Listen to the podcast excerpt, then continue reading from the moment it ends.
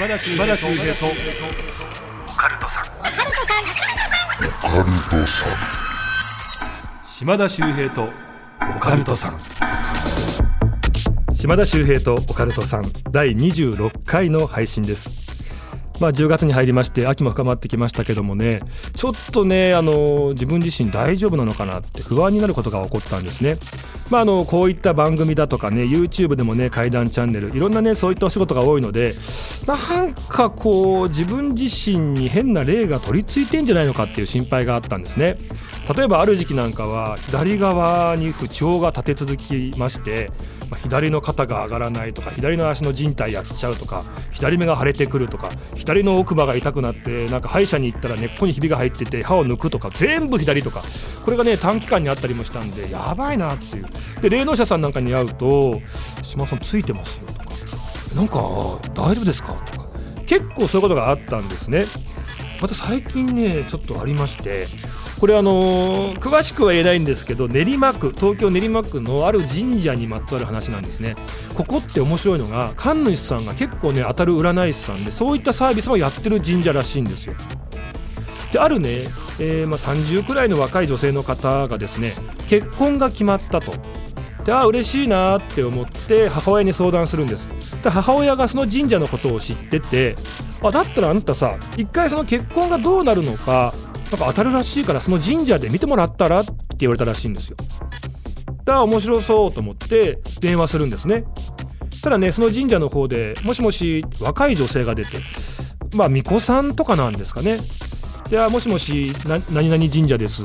あのちょっとね母親から聞いたんですけど私あの結婚が決まりましてその結婚のことをね占ってほしいんです神主さんに。ああ分かりました。でしたらねこの日が空いてます。ああじゃあお願いします。じゃあ何時にお願いします。予約ができて実際に行くんですって。で神主さんに見てもらったところ結婚やめた方がいいですって言われるんですえなんでですか？もう今ねすごくねラブラブだしねもう嬉しい気持ちでいっぱいなのに。いやこれね今はそうかもしれないけど結婚して間もなくまあ喧嘩なんかも絶えなくなって2年後に離婚しちゃいますよ。だからこの人と結婚はやめた方がいいですって言うんです最悪なわけですよね。めちゃめちゃこうねなんかルンルン気分だったのにいきなりテンション下げられるみたいな、まあ、ただね結婚しようと思ってる若い女性ですからそんなことじゃ勢い止まらないんですまあ占いなんてね当たることもあれば当たらないこともあるし気にしない結婚するんです。ただ結婚して間もなく喧嘩が絶えなくなって言われた通り2年後に離婚しちゃうんですよ。うわーまんまだ当たったってなるんですよね。でこの話をお友達女友達に話したところその人は結婚の予定はなかったんだけどあ私も見てほしい。じゃあちょっと番号教えてよ、まあ、そういう話になるんですよ。で言われた通りの番号その神社に電話するんです。もしもし若い女性巫女さんが出るんです。あのなんか友達が見てもらって当たったんです。すごいんですね。あの私も見てほしいんですけど。言ったら向こうで「え何の話されてんですか？うちそういったことやってないんですけど。え？いやいや友達がやったまえ？え？ちょちょちょっと待ってください。電話切るんです。友達に電話する。ちょっと何電話したらやってないって言うよ。嘘ついたの。いやそんなわけない。やってもらったもん。えじゃあもう一回母親に電話してもらおうか。で母親が電話をしたところあどんなお悩みでしょうか。えもしあれだったらじゃあいついつ何時でどうですか？っていうやってるんですよそういうサービス。で電話するんですよ。え今ね？お母さん電話したら電話つながったよ。普通にそういうサービスやってるよ。っておかしいな。じゃあ番号違うとこ電話しちゃったのか。なもう一回電話してみるね。でその友達が電話するとそんなサービスやってませんけど。って言うんですって。わけわかんなくないですか。これ何なんだと思ってたんですけど実はね電話取り継いでもらえなかった。そんなサービスやってないよって言われた方の女友達。その後ね病気が急にこうね悪化して ICU に入ってしまう。まあ命を落とすことはなかったんですけどもそのね直後に大変なことになってしまったんですよ。ただこれねわからないですよ。ただみんなで思った見解としてはもしかするとそこは神主さんだけじゃなくって巫女さんたちみんな霊感があって電話がつながったその話し声だけであこれは手に負えないとかそういうことが分かってそういう場合には電話を取り継いでくれないんじゃないのかなっていう見解に一応なったんですよ。まあね非常にこう霊力強い方っていうのは電話鳴った瞬間に分かるとかね。電話で話しただけでもなんかそういうのが伝わってくるとかって話も聞いたことあるんで、まあ、実際そういうことなのかなって僕も聞いて思ったんです。まあでもね面白いし興味深い話じゃないですか。俺も見てもらおう。この前電話したんですよ。言われた通りの番号その神社さんです。プルルプルああつながったつながった。もしもし女性が出る。あすいませんあのちょっと知り合いから聞いたんですけどなんか占いが結構当たるというふうにお聞きしまして僕も見てほしいなと思うんですけどもいつが空いてますか？え？そんなサービスうちやってないんですけど って言われたんですよね。私この後 ICU に入ってしまうんでしょうかね。非常に引いておりますけどもそんな心境、えー、そんなメンタルの中私今日のこのラジオやらせていただきたいと思います。ただゲストがね会談界の現チャンピオン今回来てくれてますんでもうこの方にぶん投げたらね素晴らしい神回間違いないと思いますんでそこは楽しみにしていただきたいと思います。さあ今回のゲスト怪談家怪談師そして DJ であるという DJ 響さんに来ていただいております。島田秀平とオカルトさん最後までよろしくお願いいたします。島田秀平とオカルトさん。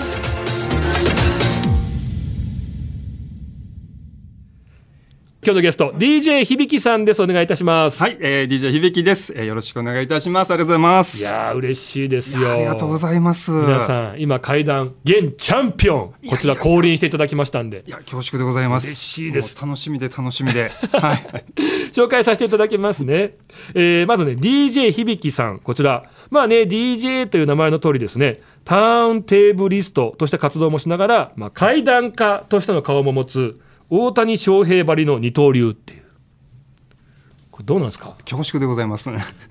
これ書いたのがね作家さんなんですけども若干これ台本でいじられてません、ね、大丈夫？いやあのそれ恐縮ですよ。こんなあの言っていただいて。DJ と階段家、はい、二刀流。まさに大谷翔平さんってことですからね。えー、クラブ怪談イベントアンダーグラウンド怪談レジスタンス。で DJ バーを舞台とした怪談これ渋谷会談会などもプロデュースされてるっていうね、かなり精力的に活動されてるんですけども、チャンピオンチャンピオンって言ってます。これ何かと言いますと今年放送されました稲川淳二の怪談グランプリ2021見事グランプリチャンピオンでございます。ありがとうございます。おめでとうございます。ありがとうございます。やっぱりいろんな大会今増えたじゃないですか。そうですね。いわゆる賞レースの階段の賞レースですよね、ただこれって稲川淳二の怪談グランプリってことで僕らがね憧れるあの御体が審査委員長にいて、はいはい、その前で怪談を披露して優勝者決めるっていうまた僕らからするとちょっとこうそうですね絶対に取りたいタイトルなんですよね確かにだからもうすごい緊張もしましたし非常にこう楽しくというかいい経験をさせていただいたなと。はい思っております。えー、どうでした？あの時の気持ちは？いやでもやっぱ緊張しましたけど、あのやっぱシンプルに嬉しかったですね。いやですよね。はいまあ、ただ他の演者さんの階段もすごくやっぱ素晴らしくて、もうなシンプルに僕すごい階段が本当好きなんで。うんやっぱもう終始楽しく あのやらせていただきました。そうなんですよね。あのありがとう亜美さんじゃないけども本当に響さんもめちゃめちゃ階段好きで。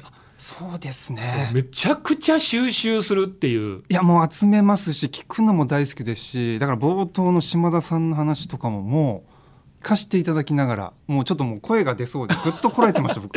あれ不思議でしょ？そうですね。かける人によってねすぐつないでもらえたりやってませんとか言われたりとかって不思議なことが起きてるんですよね。はいはい、そうですね。し本当にあの神主さんがいわゆるこうこれは手に負えないなっていう人は、まあ、あの答えるするというその解釈ですけど僕も聞いててやっぱそうなんじゃないかなやっぱそういうケースもたまにあったりするみたいです、ね、結構これあの占い師界隈の会談でもあるんですけどもね、はい、あの中華街にめちゃめちゃ当たる女性占い師がいると、はい、であの若い女の子2人が来た時に1人は見たんだけども、はい、もう1人はもう見ずに「あんたはもう見ない。帰りな」その代わりあの、はい、10万あげるから、ただただ楽しんできな、この辺でって言って、見てもらえないどころか、逆に10万もらっちゃうみたいなことがあったんですって。でも、そしたら、その後にその子は亡くなったんですって。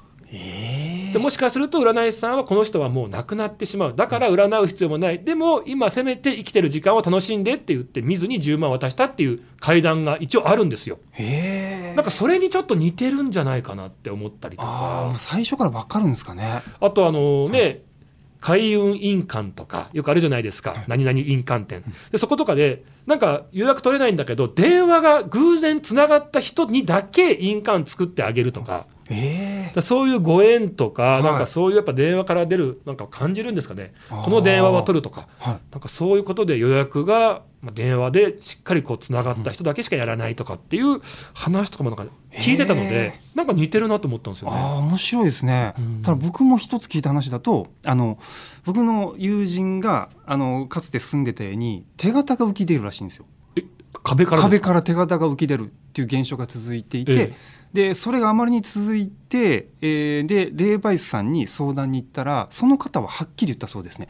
もうそこ、えーどこどこマンションの何号室でしょうって言って住所も言ってないのにいきなりそれ言われて、えでそこお払いできながらもう諦めてっていうふうに もうダイレクトに言われたって言ってましたね。えじゃあその占い師界隈霊媒師界隈でも有名な有名なとこだ物件でたらあそしいですけどねこは。もう手に負えないぞっていう。やっはぱ手に負えない時はちょっと幸投げるんですねそういう人たちもね。い、まあそうなんですかね。俺幸投げられてんじゃないですかそしたらい。やいやいやあさっきの話はい。まあそうでね。優しく最後とどめさせたんですか今？しっかり自分の知識をしっかりこう披露しながらとどめさせたってことですか？まあまあまあまああのまあそこはね。はい。いや響さん優しいんですよねめちゃくちゃ人格者でや。とんでもないとんでもないです。であのあれですよねだからその会談なんかもいろんなイベントなんかはい終わった後に自分がお皿回してて、その後こう下に降りていってあ皆さんから会談を収集してたと。そうですね。だからもう本当にクラブで DJ 終わったらあもうフロアに降りてお客さんに「なんか、えー不思議な話お化けの話あります?」ってこう結構聞きまくるんで嫌な人は嫌だったんじゃないかなと。でしょうね、はい。だってなんかねいわゆるパーリーピーポーじゃないけどもね、はいはい。なんかその踊りたいとかなんか盛り上がりたいってこうはい。クラブに行ってんのに、はい。怪談を聞かしてみたいな 変な、いやそうですね。まあただ結構意外に喜んでくれる人もいて、うんうんうん。あの普通にやっぱみんなお酒も飲んでたりしますし、まあ、今は当然こういう状況なんでダメですけどだいぶ前の話ですけどあのそういうノリで聞くと「ああお化けああそういえばこんな話あるね」って言って割とこうポンポンお話をいただけたりはするんですよね。え。でもそもそもは、はい。え階段が好きになったきっかけって何ですこれはですね僕実は好きになったきっかけがだいぶ昔なんですよ。か、はもうあの幼稚園ぐらいに遡る。あ、そんな昔？そうなんですよ。もう昔から本当大好きで。えであの幼稚園の時とかって絵本とか子供読むじゃないですか、はいはい。で僕お化けの絵本が大好きだったんです。え、お化けの絵本。いわゆるこう妖怪とか鬼とかカッパとか出てくる本がもう本当好きでそういうの読んでて。である時ですね僕は幼稚園の時だかな。その近所に2つ上の友達がいるんですよ。本間君って男の子がいて。年上の。年上の男の子がいて、はい。で彼が遊んでる時に「日々君お化けの話したろうか」っつって「であしてして」で彼がしてくれた話は至って簡単な話なんですけどガードマンさんが、えー、と夜景で見回りをしていたら火の玉を見た。っうん。ていうそのそれだけの話なんですよ。うん。でも絵本の中に火の玉とかよく出てくるじゃないですか。ええ。だそれ聞いて僕はあ火の玉か。まあまあパンチ弱いなと思いながらも幼稚園ながらに？幼稚園ながらに、はい。パンチ弱いなと思いながらも「あ本間君ありがとう」って言ったら本間君がその後僕のその後の人生を決定づけるある一言言ったんです。え何ですか？それが「響く今の話ね本当にあった話なんだよ」って言われたんですよ。うん。だからこれ今まで僕の中で幼稚園当時お化けというと絵本の世界だったんですよ。はあ。妖怪とか。えただ本当にあった話なんだよっていうそのこういうものが本当にあるかもしれないっていうそのノンフィクションとフィクションがこうガーンと頭の中でぶつかった瞬間。え本当にあるのっていうでそこからですね。はあ。本当にあるのかもしれないっていうそのロマンというか、でも考えたらその本間君の一言はが後のチャンピオンを生んだわけですよね、い、いやまあでもそうですね。ありがたいですけども、ではい今もその本間さんとは連絡取ってるんですか？いやもう今はだいぶもう地元出てあの親しく連絡は取ってないんですけれども。いやただその時の経験というかちょっと不思議なんですけどね。それも未だに覚えてますね。へえではでも本当かなり早い段階から興味があって。そうですでね。も音楽のね、まあ、DJ としても活躍されてて、はい、でやっぱ階段好きだなってことに気づくわけですよね。そうですね。うん。だからあの人前でお話をさせていただくきっかけっていうとあの、まあ、ちょっとさっきプロフィールでも紹介していただいたんですけどあの渋谷怪談会というあのハストバラという DJ バーがありまして、う。んでそこで怪談イベントを僕やり始めたんです。もう10年以上前ですけれども、でただそれも最初あの僕あのスクラッチってレコードをキュッキュッキュッキュするあれをやるんですけれども、あ一応その大会でも僕優勝してるんですけど、ね。え まあ昔む昔の話ですけど。あ本当二刀流ですね。いやまあ昔の話ですけどはい。すげえあちゃんごめんなさい。なんか僕本当に DJ 響さんって言ってね、い、つもお仕事一緒になるじゃないですか、はい。でも DJ の部分を一切知らなかったんでちょっとそこ怪しんでたんですけど。あまあまあ一応はいあのノートリックス DJ バトルという DJ の大会で優勝させていただいて。すごい、えーまあはいそういうのもあって、まあ、ええ結構海外とかもいろいろやらせてもらったりしてたんですけど、あまあ、それはまあちょっとね今日のあれじゃないんで恥ずかしいんであれですけど。顔ばっかりですね、はい。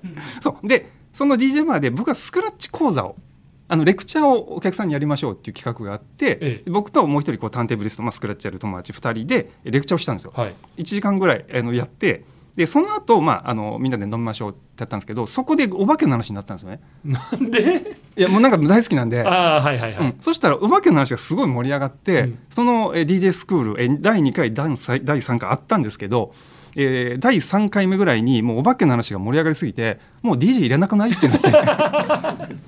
もうどんどん DJ が追いやられてきて。そうですそうです。でもうか解体イベントしようっつってでそこからなんですよね。まさに階段に食われたわけですね。そうです。そんなことあります？DJ のイベントでみんなそれを教わりたいって来てる人たちがはい。階段にどんどんのめり込んでって最後階段だけになっちゃうって。いやもうそうなんですよね。階段のパワーすごいですね。いやでも結構そのイベントというかそのいまあ会がですねすごい面白くて、うん。あの本当に音楽好きの友達もそうですしそのバーの常連さんもそうですし集まって車座になって会談をするんですよ、はいはい。だから本当にシンプルに「あちょっと私もこんな話があったんですけど」とか、つ出てくるんですね。そうなんですそうなんです。であのアルバイトバーカンでアルバイトしてる女の子とかも「いや私もこんな話が」とかっていうのがあってものすごいドライブ感というか、うん。でも朝までずっと怖い話するっていう。でまた終わるとねすごい絆が生まれるっていうかそうなんですよね。かみんなで一個やり終えたみたいな、はいはい。一個乗り越えた仲間みたいな感じになってくるんですよね。そうなんですよ。で、えー、といつだったかな初めてそのお店のブログに告知というか海外イベントやってますって書いたんですよね。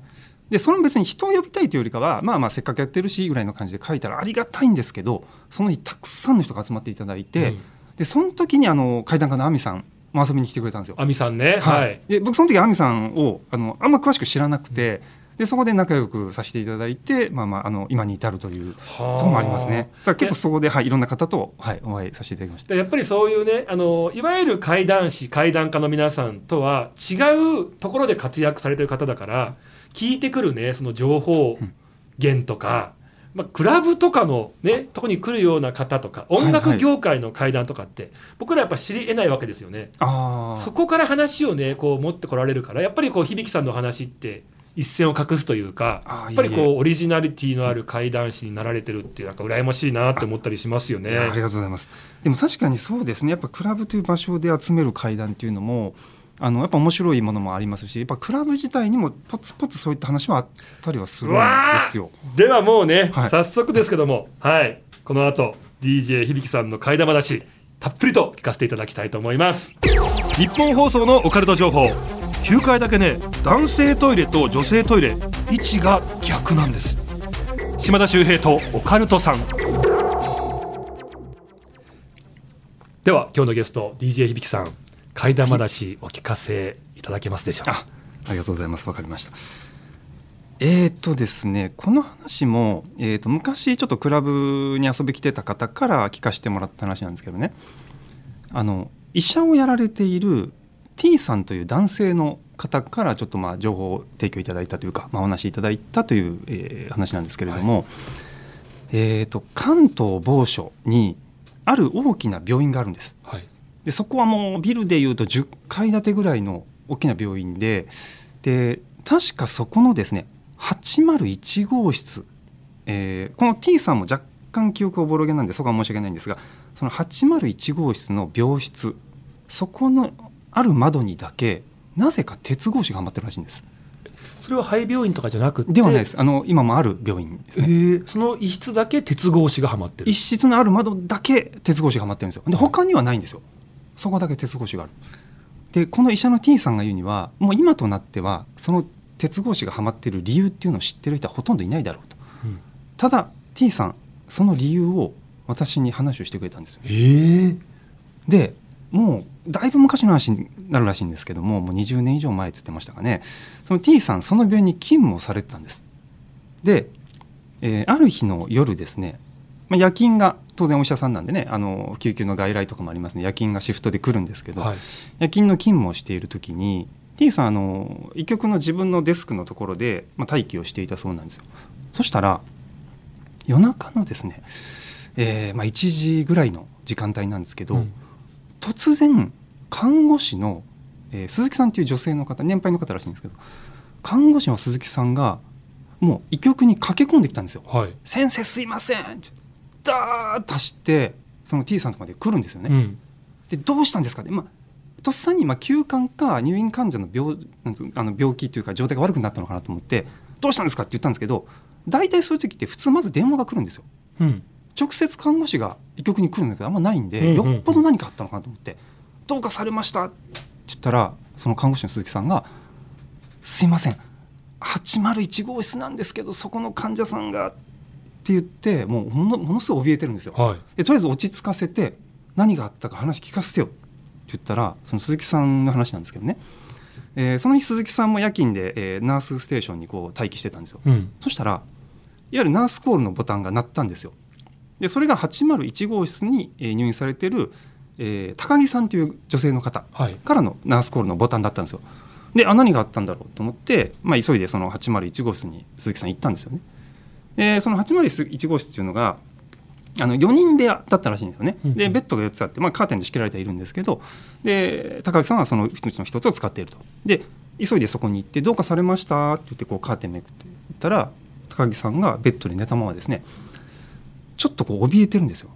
はいで震えながら「夜が怖いんです」って言うんですよね。うんで鈴木さんもベテランの看護師さんなんで、まあ、確かに患者さんねあの長く入院とかしてたらやっぱり精神的に不安定になってそういうことがあるんで「あ大丈夫ですよ」と「私たちいつもあのナースステーションにいますんで何かあったらすぐボタンを押してくださいね」と言って、まあ、なだめてで一回またナースステーションに戻ったんですよね。はいそしたら10分ほどしてまたその患者さんナースコールのボタンを押すんですよ。うんで、まあ、とりあえずまたその鈴木さんその見に行くわけですよね。で行ったら「えー、肩来てどうしました?」って言ったらその高木さんが患者さんがうん震えながら「すいません夜が怖いんです」って言うんですよ。で「あ分かりました大丈夫ですよ」って言ったんですけどちょっと様子がおかしいんですよね。は患者さん目が泳いでるんです。あうんでキョロキョロして部屋のある隅をじーっと見てるんですよ。うんでそれが気になって、えーその看護師の鈴木さんなんだろうと思ってその視線の先をふっと見たんですよね。はいそしたらカーテン越しにその見えたんですけどそれは病室のある窓なんです。その窓開き放たれていて、うん。その向こう側は当然夜の真っ暗な闇なんですけどそこを見た時に高木さんえっと思ったんですよね。なぜかというと窓枠四角くありますよね。その下側に何か見えるんです。見るとそれ外側から窓枠を掴む2つの手が見えたんですよ。え？何あれ？って思ったらその窓の向こう側真っ暗な夜の闇ですけどそこから下からぬーっと何か上がってくるんです、うん。ええ？っと思って見てたらそれ髪の毛が抜け落ちた子供なんです。子供？子供の顔がずーっと下から上に上がってきて窓からこちらを見たんですよ。うん。でもう見た瞬間分かったんですけどもう髪の毛はほとんど抜けててですねもう目がちょっと黄色くちょっとこう腐敗していてもうげっそり痩せた子供の顔。それが見えて看護師のその鈴木さん。え。っ固まっちゃったんですよね、えそしたら次の瞬間患者さんがあの鈴木さんの腕ガッて掴んで「ほらやっぱりいるでしょ」って言われたんですよ。えうん。でそれ聞いて本当に怖くなってもうダーッと逃げてで医局にいるその T 先生のはあ。とこに駆け込んだんですよね。うん。でそれをこう伝えてですね。でえーそれを聞いた医者の T さんもまあもしかしたらちょっと疲れとかであの夜勤とかの疲れでそういった幻覚を見たのかなとも思ったんですけどやっぱ様子があまりにひどかったんで、ええそのとりあえずなだめて分かりましたじゃあ今日はとりあえず鈴木さんあもう仕事いいんで一回休んでくださいって言って、まあ、あの休ましたそうなんですよ。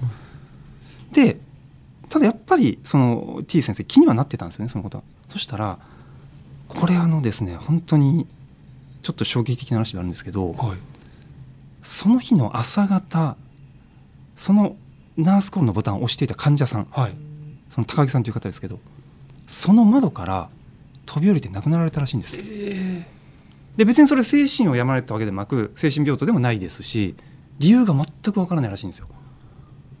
で結局それで、まあ、そういった事故があったという話をまあ聞かせてもらったんですけどでそれ聞いてですね私ですね非常にまあまあちょっと恐ろしい話ですねと。で、まあ、それが理由でやっぱり窓枠窓に鉄格子がついたんでしょうかねって言ったらいや実は違うんです。え違うんですか？その T 先生医者お医者さんが言うにはまあそれぐらい、まあ、確かに悲しい事故ではありましたけど別にそれでついたわけじゃないんですよって言うんですよね。でいやじゃあ何かあったんですかって言ったらその出来事があってから、えー確か一月か二月経った後らしいんですけどこれも理由全く分かんないんですけどね、はい。その看護師の鈴木さんがなぜかその窓から飛び降りて亡くなったらしいんです。えーえその鈴木さんってねその書き込んできたっていうはいはいあの看護師さんですよねそうですそうです。っていうのがあったんでそこに鉄格子をつけたというお話を聞かせていただきましたね。ええただちょっとまああの子供の例っていうのも非常に気味悪いんですけどやっぱ何か引っ張られてしまったのかなという。見てしまったことによって、まあ、それを見た2人がくしくも同じ窓からってことですもんね。そうですね。えごめんなさいあの、はい。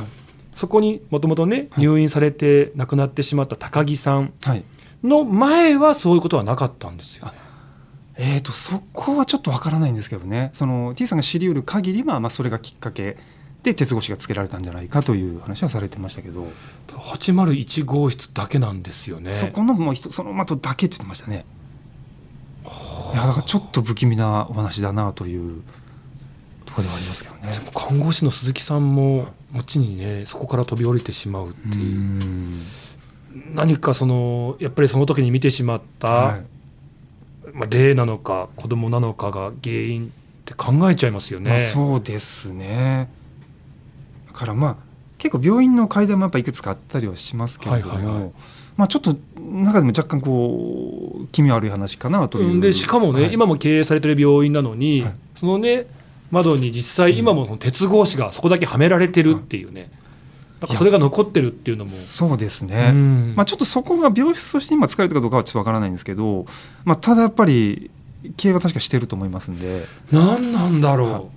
まあ、よくね、その死神っていうのが小さな男の子のね形をしてるんだっていうねあ話をする方もいたりするんですけど、はいただなんかそういったものとも少し違うような気がしますよね。そうですね死神を見たって話もいくつか僕も階段集めててありますけど、ええちょっとそういうパターンでもないような気もしますよね。でそこをめがけてまず手があってぐーって登ってくるってことはやっぱりその801号室めがけて登ってきてるわけですもんね。そうですね、狙い撃ちですよね。はい、要するに通りすがったっていうよりかはもうそこを見てるっていう、えー状態なのかなと思いますけどね。